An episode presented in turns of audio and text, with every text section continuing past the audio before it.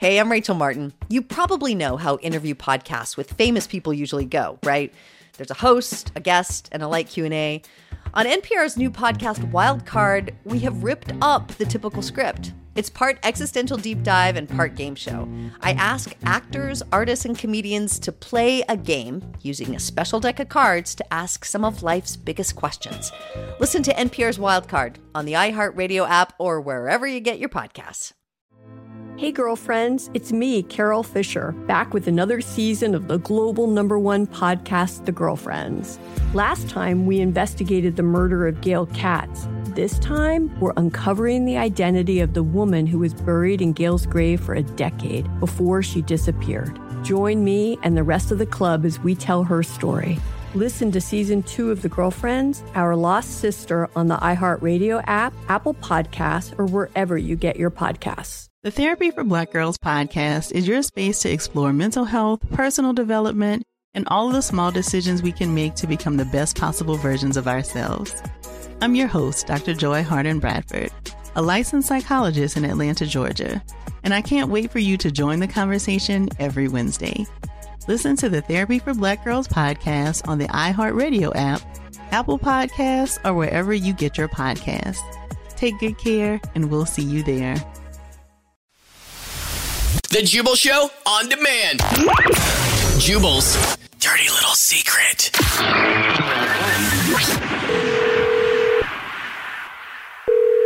Hello. Hey, what's up? This is The Jubal Show. You texted in at 41061 saying you have a dirty little secret, so we're calling you back. Hi. Hi. No, I did not think you guys were going to call me. Hi. Oh, well, hello. Surprise. I didn't think we were going to call you today either, but you texted in, so we had to. Can you tell us your dirty little secret? Are you in a spot where you can do that? Yeah, you know what? Sure. Okay, so I recently matched with a girl on Tinder, and we were both like really excited to meet up for the first time. It was probably one of her first times meeting somebody off Tinder because she came across a little bit nervous, a little bit hesitant, but we decided to meet up for drinks, very casual, and I got all dressed up. I was excited. I was probably a little nervous too. I even had an Uber drop me off, just in case. But then when I got there, things went south, and they went south pretty fast. So what does that mean? But not like south, like not in the good way. Not in the good way. Not in the no. Like that's the wrong kind of south. Yeah.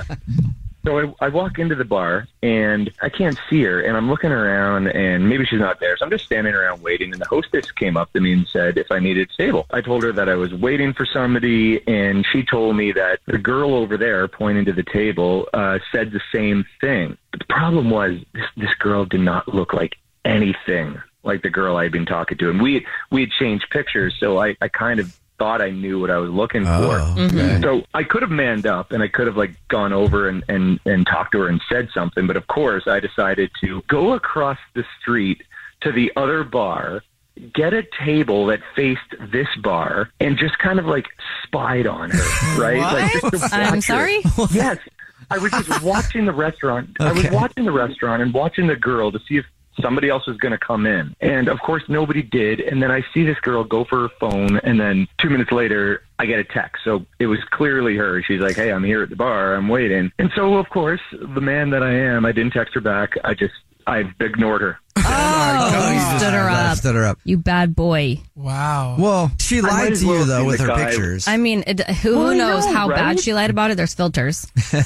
I don't know what's worse, a catfish or a stalker. Yeah. I might as well have had those the fake mustache, fake nose, glasses going. I just felt like it was that far off. Like a stalker. Was it that much different than what she actually looks like? Yes, way different, dude. Okay, so what would you? This sounds really bad. I hate saying this, but what would you rate her picture on a scale of 1 to 10? Oh, her picture. Yeah. Her picture was at minimum an 8.5. And then what was she in person? A knockout. You could divide that in half. Yeah. I mean, why do people not show what they actually look like? Because filters change the entire look of your face. They can. Yeah. There's heavy filters. Especially if you're on a dating app, you would want, because if I were on an app, right, I would want to look like I look because I wouldn't want to show up to the date knowing that I did all kinds of work in the Facetune apps on my phone to make myself look completely different. Yeah.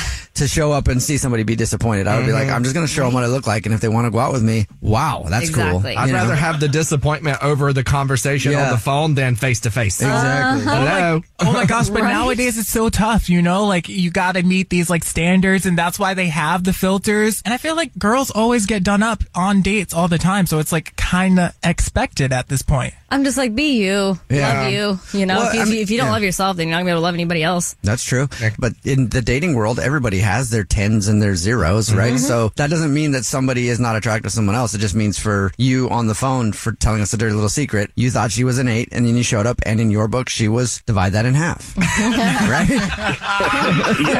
Oh, man.